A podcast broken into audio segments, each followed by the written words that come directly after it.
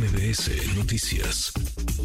Aparatoso, muy vistoso este incendio. Afortunadamente, secretaria Miriam Ursúa, secretaria de Gestión Integral de Riesgos y Protección Civil en la Ciudad de México, saldo blanco. ¿Cómo estás, Miriam? Secretaria, muy buenas tardes. Hola, ¿qué tal? Muy buenas tardes.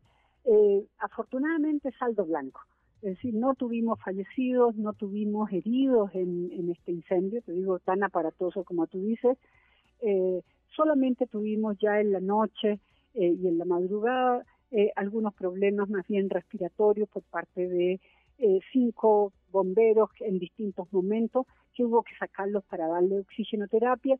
Digo, el exceso de, trabajo, las horas que estuvieron allí, porque estaban muy comprometidos en en hacer lo que estaban haciendo y la verdad es que la verdad es que eh, quiero decirte que el trabajo de, los bomberos fue extraordinario. Extraordinario porque además es una zona pues eh, de mucha afluencia, ¿no? Hay mucha gente ahí, es decir, las tareas para resguardar a la población que estaba tratando a su vez de cuidar sus pertenencias, sus mercancías, lo que iban a, vender, a ofertar en estos días, pues me imagino no fue no fue sencilla. ¿Cómo fue esta coordinación, secretaria?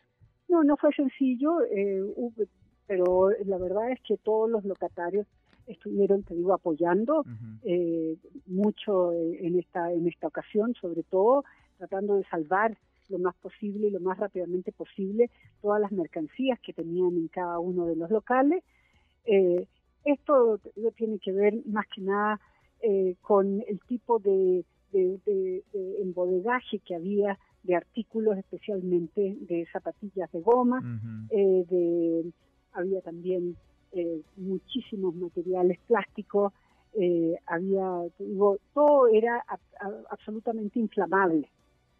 Eso, eso hizo que el tiempo que durara, eh, que duró la, el término de, este incendio, digo, pues nos llevara casi, casi, casi 8 a 10 horas.